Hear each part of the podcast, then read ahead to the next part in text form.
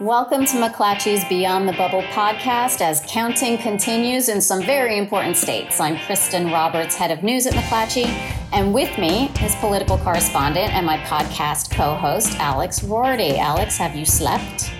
I slept a little last night. The previous 48 hours sleep was uh, was hard to be had, but I'm feeling much more refreshed this morning, ready and uh, excited to do the podcast. You look chipper. It must be all that under eye cream that you've been using, right? Yeah, you sent it to me, and you were right. It mm-hmm. works great. It works yeah, yeah, really yeah. great.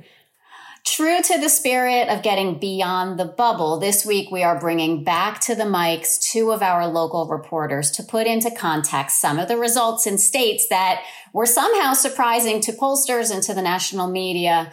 And first, let me welcome from the Miami Herald, Bianca Padro Ocasio. Bianca, welcome back. Thank you for having me again. Are you well rested? You know, at least Florida had its count early. So, you know, we got some some rest yesterday.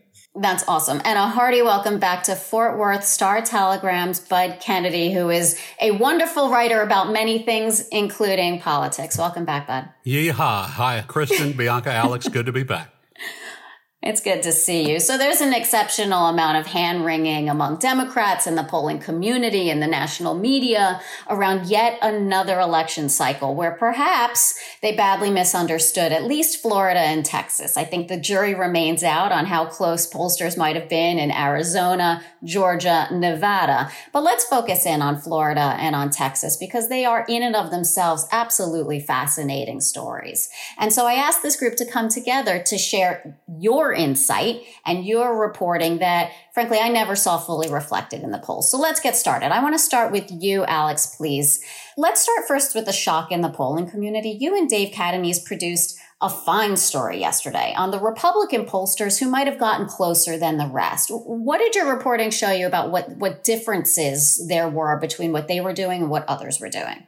Well, I, I, I think, you know, for some of the Trump pollsters and for some of the Republicans who think they got this right, you know, there were slight differences in methodology. And I would just say, just at the outset of this conversation, I mean, the, the central problem with polling is the same that it's been for the last decade in that the traditional methods of calling people on their landline and having a conversation with them just doesn't work anymore. For obvious reasons, we all use cell phones. And there was this great quote that, that Dave got from a Republican pollster who was saying, you know, if you're on your cell phone and you get a phone call from, and it shows the number and it's some random area code, right? Because the company that's conducting these polls are from New Jersey or wherever.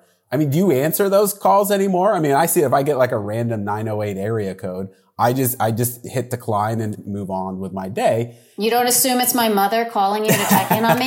I, I, I don't actually. And, you know, and, and that, you know, it just underscores the degree to which the industry I mean, the standards they used to use just don't work anymore. And where that is being expressed most acutely here, it seems like, is this inability to, to gauge the really a white working class vote or as Bianca knows, being able to go into Florida and, and get an accurate gauge of what is an extremely diverse uh, community, an extremely diverse Hispanic community in the state. And it's just increasingly difficult to do that. And, and I should point out, look, for public pollsters, a lot of them don't have the money and resources that you really need to say, call a thousand Hispanics in, in Florida. If they're doing a subsample of 100 people, Maybe some are Puerto Rican, maybe some are Venezuelan, maybe some are Cuban. Who knows? It's only 100 people. That's how you get these really skewed results. But even for some of the pollsters who do have the money, really in the party committees, they obviously spend, you're, you're talking about people who spend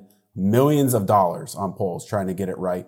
Even among Democrats I talked to, there was a sense of, of despair, their own internal numbers. I think in particular at the presidential level and really at the House level too. I think there was this widespread feeling that their data was wrong, not just on election day, but really throughout the summer, right? And it shaped a lot of their decisions, a lot of their spending decisions. And, you know, they were pl- trying to play offense and a, almost a 10 different House seats in Texas when it turns out they should have been spending a heck of a lot of money in Florida, right? In a pair of House seats that House Democratic incumbents lost, you know, and, and I think there is just a lot of soul searching going on in that community. I will say, you know, I reached out to a bunch of Democratic pollsters yesterday. There is some caution being expressed just because we don't have the final results yet. Yes, the Hispanic vote in Florida was a miss. Yes, the Latino vote in Texas along the Rio Grande Valley was a miss. Everywhere else, people want to see final results um, before they really make big proclamations about what went wrong. But clearly, some of the public polls were wrong. You just in a state like Ohio, you know, we were led to believe in the public polling that that was about an even race. Maybe Trump up a couple of points. Well, Donald Trump won Ohio, it seems, by eight points, the same margin he did in 2016. And it's a huge miss. And it's almost the same story in Iowa, too. Joe Biden did a little bit better than Hillary Clinton there. I almost can't believe we're back here in the same place. Well, that's we were, exactly or even worse, even in worse you, shape. Alex. Yeah. I mean, how are we here, right? This is exactly what we were talking about coming out of 16. And after four years, how did the industry and the parties not fix a problem that was so clear, that was so clear in November, December of 2016 and January of 2017? I mean, are you not surprised by this? I'm I'm not surprised by the public polls a little bit less so. Again, look, you're talking about a lot of operations. Most of them just don't have the money to do polling correctly, and, and if you don't have I a mean, lot of all the do- money spent in this election cycle, no, no, no, public polling. I'm talking. I'm, I'm- you know, I'm going to name names. Someone like Quinnipiac University or Marist. Now, where I am surprised, to your point, is the private polling, where where Democrats have had four years to try to fix this. I don't know if 2018 led them to a false sense of security because their polling was right in the midterm election, but with Donald Trump on the ballot, they didn't fix anything. honestly, Democrats would be better off spending their money buying houses in rural America and just moving people there for the, the vote in four years. I mean, That, the, the way, that might be Nancy Pelosi's next plan. right? Getting might into real, rural real estate. I, Bianca, I'd really like you to jump in here because I think you have a really good view on what actually happened in Florida and whether or not people should have been surprised by this. So jump in because Alex had some smart things to say about, about how that vote broke down and how the pollsters got it wrong. How did the pollsters get it so wrong in Florida among the Hispanic vote? I think that one big issue, uh, certainly like Alex said, is just the challenges of polling Hispanics and, you know, I think everywhere, but especially in Florida, because you have not just the diversity of ethnicities, you know, people from, you know, Cuba, Puerto Rico, Mexico, Colombia, et cetera, et cetera. But you have, you know, these different generations, you have different migration waves, you have, you know, the diversity even geographically within Florida and just how different, you know, communities of Latinos think. So it's it, that's one thing you know the the difficulties and how expensive it is to poll hispanics. But another thing you know i think that there was kind of this overconfidence in the gains that biden was making with hispanics because you know it's true that there were a lot of efforts from the biden campaign to really appeal directly to each group of latinos. So they had you know these colombianos con biden cubanos con biden Boricuas con Biden, like they had all these different coalitions and there was this belief that they could kind of, you know, replicate that and, and really kind of, you know, win among these groups or at least a percentage enough that could give him an edge. But we just saw that Latinos pretty much overperformed for, for Trump. And we saw that just across the board. It's really amazing because it wasn't just Cuban Americans. It wasn't, you know, just Venezuelan Americans. It was, it was even Puerto Ricans. We were looking at data yesterday in Osceola County in Central Florida, which is, you know, the second largest, has the second largest population of Puerto Ricans in the state of Florida. And it overperformed for, for Trump. And it's just incredible, like how, you know, how do you really talk to Latino groups? And this is kind of the, the question on the minds of a lot of Democrats, kind of, you know, post-mortem. How do you talk to, to a lot of Latinos in a way that is really, you know, talking about policy and not just, you know, spreading and kind of defending yourself from these attacks from Republicans of, you know, socialism. And, you know, there was this new term that we're kind of uh, writing a story on right now, but looking at non-Cuban Hispanic groups and how they were really, you know, receiving this messaging and onslaught of, you know, socialism and disinformation on, you know, calling Biden a socialist and all that stuff. It wasn't just Cuban Americans. It wasn't just Venezuelan Americans or Nicaraguan Americans. It was Colombians. It was, you know, all these other groups that are coming from, you know, countries that have experienced violence, that have maybe, you know, lived through this threat of, you know, leftist policies and they're just scared. And you, you know, when you put on that all the information and all the outlets that were locally in Spanish, repeating these same messages. I mean, it, it, it, doesn't surprise many of us that we're hearing that. And actually, you know, just as on an anecdotal level, I was at a Biden event recently when Obama uh, came back to Miami this week. And I talked to some supporters who were there, and some of them were even volunteers for the Biden campaign. And they told me, I don't know about Florida. I'm yeah. scared about Florida because, you know, sure, you see all the efforts from the campaign, but when you go out grocery shopping, when you see the rally that Trump had in Opa-locka that violated the curfew of Miami-Dade County, and you saw how many people showed up, I mean, it's not, it, it, it's not that surprising that there was that much enthusiasm. Yeah, there was um I think we talked about it last time. There was a level of sophistication in a way that Republicans approached the Latino community in Florida that I think the Democratic Party was missing because we and, and the National Democratic Party was missing because you know as well as I do, and so does David Smiley, that we were all hearing from Democratic operatives in South Florida saying our guy is underperforming among Hispanics in Dade right? So it, it shouldn't have been so shocking, I think, which is really what's so surprising to me about other people's surprise about how Florida turned out. But, but I'd like you to jump in here because there's been a lot of conversation. In fact, you and I have had conversation over the course of four years about whether Texas actually is a purple state. What were people getting wrong as they were looking at Texas in 2020 this year? You know, there, there are so many assumptions. The Democratic Party has always pitched this message that Texas isn't a red state, it's a non voting state. If they ever got this giant turnout, then the Democrats would all win. They got the turnout they wanted, it didn't happen. What did happen was that Karl Rove's plan, uh, that's been in place many years in Texas, you know, worked pretty well again. You win 40% of the Latino vote and the Republicans are able to keep control. You do that by uh, pitching economic development, law and order, and social issues too. And so they're able to keep this is the same Latino vote. Donald Trump won the same Latino vote that Rick Perry used to win as governor, that Greg Abbott used to win as governor. You know, these are the people that voted for Donald Trump now. They didn't vote for Donald Trump four years ago, but they did fall back into this pattern uh, of voting for him.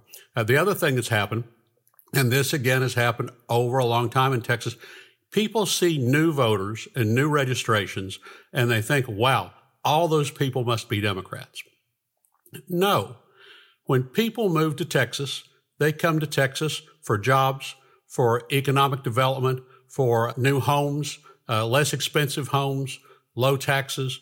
You know, they come here to work. Dallas, Fort Worth, what a, you know, one of the big job centers in the country. Uh, you know, people have moved here from all over America for jobs. And so when you see Texas growing, uh, you know, it, it, Texas right now is about 45% Republican, 40% Democrat, the rest, you know, independents. The growth, the, all the new voters are about the same ratio. All the new people that come are slightly Republican too. And so the, the idea that all these new people must be Democrat is just a complete mistake. And the, uh, so all the, you know, you going into the, the, uh, going into the, the election day, you had 45% of the voters had no record, had no party record, but you, we still figured that they would be predominantly Republican voters, just like the, the voters that had a record. And so we figured Trump would win by a point or two. John Cornyn would win by three or four points. Uh, I really did not think that they would uh, flip the state house at all. They didn't wind up moving a single seat. They they flipped one seat, and the Republicans flipped one seat back, so they made no gain in the state house. Uh, all the the things that the Democrats said if they just spent money and had the turnout they'd get, they didn't get any of them. Yeah, I think the turnout argument among Democrats is really what gets you in Texas. And you know, one one point I want to make is that this is not new. This has happened. You know, Ann Richards was defeated by George W. Bush. The, the second time Ann Richards ran, she got more votes than she did the first time. But George W. Bush got even more votes because of all the new people who'd moved to Texas. Ann Richards was supported by native Texans and regular voters. George W. Bush was supported by new Texans. Two years ago, Ted Cruz won with new Texans. Beto O'Rourke was the choice of native Texans in that Senate race, but Ted Cruz had all the newcomers, and that's what lifted him to victory. The newcomers, you know, are are uh, are Republican. Yeah, I was going to say this is almost the story across the whole country, not necessarily with with new voters, but look, Joe Biden, I mean, is going to win an historic number of votes probably when this is all across the country when this is all said and done, and he is way, way, way above Hillary Clinton's totals, um, even in, in places like Ohio or, or Iowa um, because overall turnout is up. It's just that Donald Trump helped engineer his presence on the ballot, engineered this enormous turnout surge from his own voters. And to, to, to pull the conversation back to polling briefly just for a second, that's where the polls are missing, right? It's these surge voters who are dedicated to supporting Trump who the polls are just missing entirely. I mean, the degree to which they are capturing them, they're probably not capturing the, the overall share of support, the overwhelming share of support that Trump is receiving from them. And so that's, that's really the story in, in, in a lot of these states and a lot of the battlegrounds.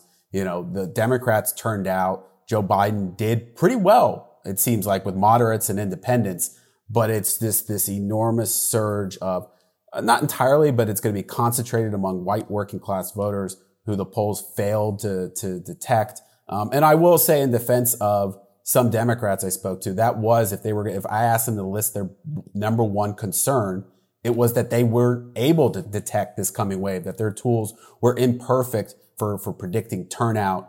Um, and that it, in theory, this could happen. They didn't think it was going to happen, but in theory, this is what they were worried about most. And then lo and behold, on Tuesday, that's, that's exactly what happened.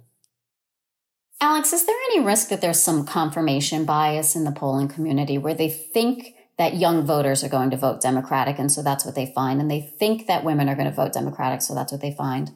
There could be. Um, I mean, it's certainly if the numbers come back the way you expect them. I don't think you're going to interrogate the poll necessarily too too harshly. You know, I, I would just say there's one phenomenon that I think pollsters have been dismissive of um, before this election is the shy Trump voter um, which got a lot of conversation in 16. I know people who have who have done the work. I mean, you're talking about months and months of research to look through the numbers in the 2016 polling and see if the shy Trump voters or why the numbers were skewed. They came back and said no. I mean, almost uniformly, the polling community doesn't think that. I did have a pollster, uh, Glen Bolger, who's a very prominent Republican pollster, talk to me yesterday. They did a post-election poll that found that 19% of Trump voters said they were hesitant to share their opinion about supporting the president compared to only 8% of Joe Biden voters. And this, again, you're talking about a top of the line Republican pollster who had been dismissive of the shy Trump voter hypothesis, who now says, you know what? Actually, I think we need to revisit this.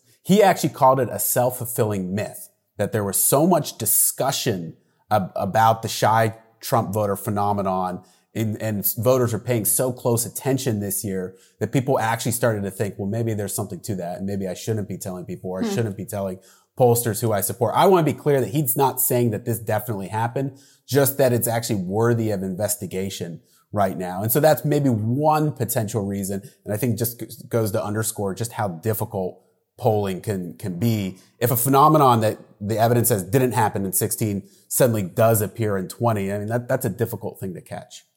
So, so, Bud, is Texas a swing state? Well, I, I was going to say in, in, Texas too. I think there was a movement in the last couple of weeks of the campaign. Uh, you know, the Republican reaction to Trump was very tepid here. The, the first week of the campaign, the first week of early voting, uh, the exit polls from early voting showed that about five percent of Republicans were voting for Biden. But then Biden talked about uh, downplaying oil and gas and, and, you know the transition away from the energy industry that turned off a lot of Texans. I, I work in Fort Worth, Texas. This city is built on beef, oil, and the national defense industry. None of those are very politically correct, but you know, you know, we cling to all those are very important. And so Texans were a little upset about that. Uh, then, you know, they sent Kamala Harris into Fort Worth and into Texas the last weekend of the campaign. We saw the Biden bus and some of the ra- rallies against that. It seemed like that kind of provoked some Republicans and got out more vote too. Uh, Texas is going to be a swing state. I've said for 10 years that in 2022 is the flip. I think when we get away from this presidential cycle, the Democrats do have a chance in 2022. I think the question is, you know, even if you have a Beto O'Rourke at the top of the ticket running for governor, uh, which is is the talk, then the question is, will people give them money? Will people, any, you know, all over the country give them money the way they sank money into the, the House races this cycle uh, without winning a single thing? So, Bianca, our friend Marc Caputo of Politico in Florida tweeted that Florida is a red state. And people, you know, the implication being, you know, let's stop talking about it as purple. What do you think? You know, I think that if things continue the way they have for the past, you know, uh, two, four years, I think that, yeah, uh, Florida is a red state. There were people arguing that Joe Biden should move to Florida just in the last couple months of the campaign and just stay here. But it was clear and it became clear to the villages. The, to the villages, to Orlando, to, you know, there are people saying he should move to Orlando and that's it. But, you know, it became clear in the last, you know, couple of months that maybe the Biden campaign was looking more to the Midwest as kind of their path to victory. So I think that, you know, if we are looking at Florida the way it is now and it continues, I think absolutely it is a red state. I, I think that you can also see that in more of the congressional races, the down ballot races, almost all of them in Miami Dade went red. And, you know, there's a lot of finger pointing right now among Democrats of, you know, what went wrong? What did you do? How much money didn't go into a race like, for example, you know, Donna Shalala's race?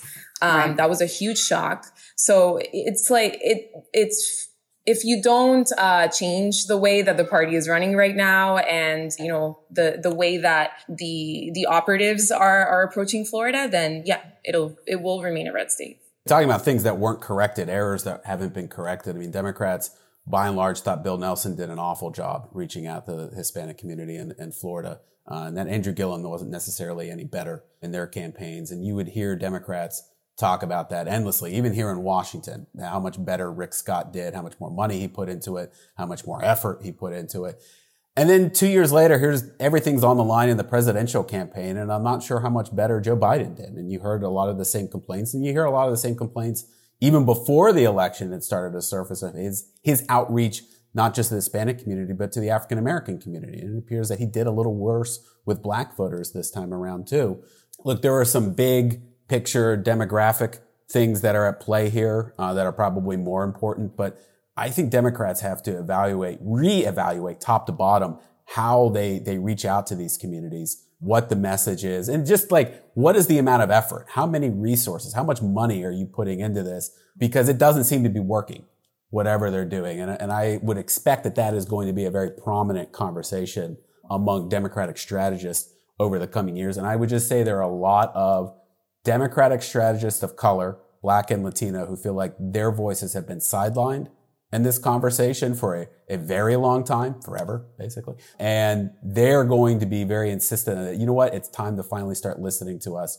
Um, and I think that is going to be a story to watch very closely uh, over the next uh, couple of years there's a lot of people right now who feel that in Florida, Democrats or, you know, people who tried to be included in the conversation among Democrats of how the Biden campaign was going to approach communities like the Puerto Rican community, for example, that just felt that they weren't heard. And now they're talking and now they're going on social media and, you know, even showing screenshots of messages that were, went unanswered and just this over reliance from the Democratic party and operatives and, you know, um, kind of old guard strategists that really just don't understand, uh, uh, what it's like to live in these communities and really talk to them. And I think that the Republican this year really just cemented this messaging that they're the party of the working people of Florida. And it's really just incredible because for Democrats, they feel defeated because they ran on these issues, right? They ran on the issues of unemployment and, you know, the economy also helping small businesses. A lot of messaging that's kind of traditionally Republican,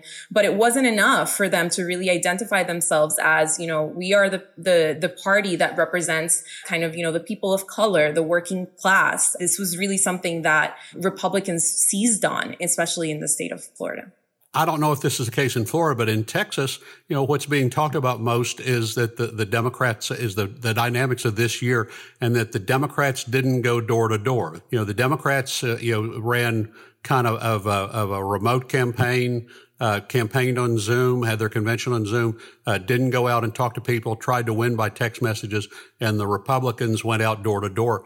Uh, um, that's what's being, you know, described as the difference here in, in, a lot of these local campaigns in particular. And that's where the second guessing is coming in, is that the Democrats didn't go out and meet the people in a state that was fully out and active and everybody was going anywhere. And the Democratic candidates were the only ones sitting at home with their masks on trying to talk over the computer while the Republican was at the front door of someone who's bored and like enjoys the company and wants to talk. Now, particularly in the race, the congressional race in Dallas Fort Worth, uh, where Candace Valenzuela was favored in the open seat uh, in the mid cities in Dallas Fort Worth and lost to Beth Van Duyne. Beth Van Duyne went out door to door and, and uh, you know just met everyone she could in every neighborhood in a suburban district that was thought to be a lean blue district. You know, uh, she now leads Candace Valenzuela. That's still The results still up in the air, but you know, Candace Valenzuela uh, wasn't out like like the Republican was, and that's what the Democrats. That's what a lot of Texans are saying made the difference is that the Democrats didn't even come out and meet people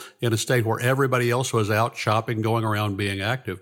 That's what re- Democrats really think cost them. I, I wonder if we're in store here for a broad reevaluation of how the public sees coronavirus, the pandemic, and how they see Donald Trump's response to it. Yeah. Um, because that was supposed to be the single biggest driver of votes against him in this race. And it, and it might have been, right? I mean, you know, Trump is underperforming in a lot of battleground states, and it's, it's reasonable to think that the coronavirus pandemic is a big part of that. And I'm not saying that the American uh, electorate is anti-mask or anything like that, or thinks we shouldn't be cautious, but just that, you know, look, if the polling was wrong about this election, I think it's worth asking, is the polling also wrong broadly about how the public sees this and sees the, say, for instance, the debate of reopening versus you know, emphasizing everyone stay healthy and socially distant, and that maybe the margins at least aren't quite as dramatic as we think. And and I, I mean, it's one of my central questions. I mean, what does the electorate that turned out on Tuesday, or this election, I should say, what what is their opinion of how Donald Trump handled the coronavirus pandemic? Because my guess is it's going to be seen as a lot more favorable than the public polling would suggest. And I think that sits at the heart of why this race was so much closer. And actually, Alex, on that point, the New York Times did a story about this in the Midwest, but I think it's very true for Florida. I mean, the, the shutdowns and, you know, kind of these precautions hit so hard for families here because this is such a tourism reliant state that, you know, uh, for, for a lot of people that I talked to, that was way more important than even their physical safety and their, you know, their health or even the president's attitude toward the coronavirus and masks and everything. You know, it was about who is the president that's going to make sure that I can make my rent and pay my bills. And we heard that across the board and we were having conversations about it, even, you know, in Trump rallies that we went to and, you know, a lot of these events. It mattered whether people could actually return to work and open up their businesses. Yeah. Bianca with the last word. I think that's a really good point that you and Alex both raise. And, and looking at the role of coronavirus in this election is something I think we're going to be postmorteming for quite a while. So thank you to this team, to Alex and Bianca and Bud. Thank you to our producer, Jeremy Sheeler, and to our executive producer, Davin Coburn. Check us out on Apple Podcasts, Spotify, Stitcher, or whatever podcast app you use. And if you like what you're hearing, please leave us a rating or a review. Happy counting to one and all, and talk to you next week.